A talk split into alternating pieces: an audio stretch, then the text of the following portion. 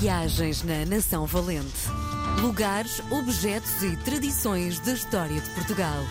Com Helder Reis. Dia de recebermos na RDP Internacional o mestre Helder Reis, Nação Valente, lugares, objetos e tradições da história de Portugal.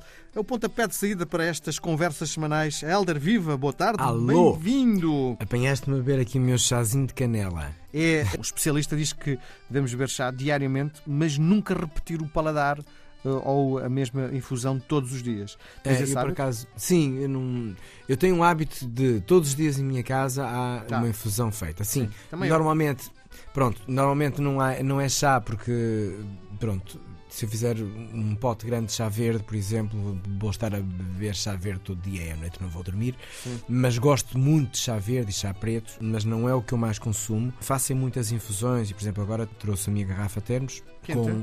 Tá, sim, está sempre quente e anda sempre comigo, pelo menos meio litro, e, e ponho lá sempre coisas que eu sei que me ajudam a limpar o meu corpo. Então, da- esta tem eh, limão espremido e, também tem canela.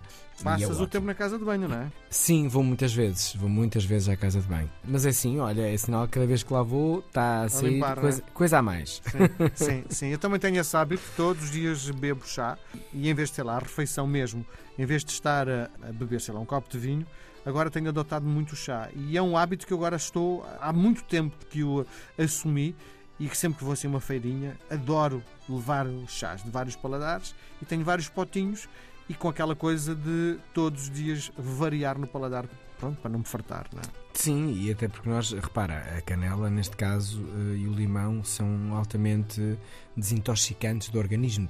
Todas as ervas, antigamente não havia medicamentos, vamos a 200 ou 300 anos, e mesmo hoje em dia, muitos, muitos medicamentos e suplementos, não sei o quê, é enriquecido com não sei o quê, é, tudo coisas naturais. Portanto, a força das ervas e o poder das ervas é imenso e altamente desconhecido ainda. Quer dizer, conhecido ele está, desconhecido no uso, mas eu acho que as pessoas estão-se a aproximar destas mesinhas, destas coisas. Eu também tenho isso e tenho muitas frescas e uso. Eu às vezes pego num ramo de, de hortelã, meto na chaleira e faço ali um chá de hortelã fresca e fica ótimo. Não tem de Sim. ser necessariamente seca e desidratada. Muito bem. Bom, o que é que Sempre foste? com dicas Sim. gastronómicas. Traz-me chá hoje? Não, por acaso não, mas, mas trago-te um elemento importante que é a água para fazer o chá e vou-te falar de uma lenda. É, Obviamente que isto é uma lenda, mas eu acho muito giro, até para os pais à noite contarem aos filhos. Às vezes não não sabem, olha, conta-lhe uma lenda, porque depois com a lenda vais-lhe ensinar, neste caso, eh, o, o rio Neiva, e, que é um rio português e quantos quilómetros tem, e depois a lenda que está à volta do rio Neiva, que é muito bonita e que vai embalar, espero que não embale quem nos está a ouvir, porque não é hora de embalar, mas hum, sei lá, mas olha, às vezes procuramos o que ler aos nossos filhos e porque não lendas eh, bonitas que também tragam alguma informação. O Rio Neiva, já agora a título de informação útil, tem 45 km, nasce eh, na Serra de Oural, Vila Verde e desmaia tranquilamente em Castelo de Neiva, bem bonito, e Antas. Aliás, há uma associação que o defende eh, muito bem. E também uma lenda que eu gosto bastante. Havia um rei poderoso chamado Oural.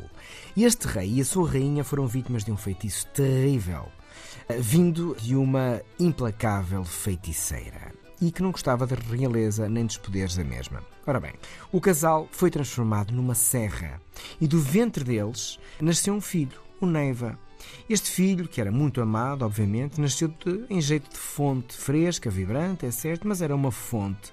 Uma fonte feliz, irreverente, e os pais olhavam para ele com muito amor e muito carinho, mas eh, queriam que a sorte do filho fosse diferente da sorte deles, queriam que ele saísse de dali, que ele atravessasse terras e, eh, e campos e gostavam de imaginar extenso, enérgico, mágico, infinito e não ali preso como eles estavam, vítimas daquele terrível feitiço. E assim foi. O pequeno Neiva deixou de ser fonte e desceu pela serra, tornou-se cascata, represa e passou campos e gado, eh, lambeu pastos e árvores, passou por muitas fontes e muitos lugares, eh, o Fojo Lobal, Godinhaços, Pedregais, duas igrejas, Arefa e tantas outras.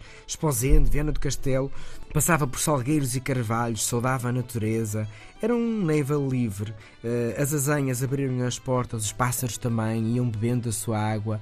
E depois de muito correr, o jovem eh, Neiva viu o mar eh, e não resistiu e deu um mergulho no mar. E assim se diz que nasceu o Neiva. O que é certo é que a Serra do Oural é uma serra muito generosa, muito arejada, muito bonita, bonita no seu lado minhoto e o Neiva na sua serenidade, na sua tranquilidade. Vale a pena usufruirmos mais da natureza.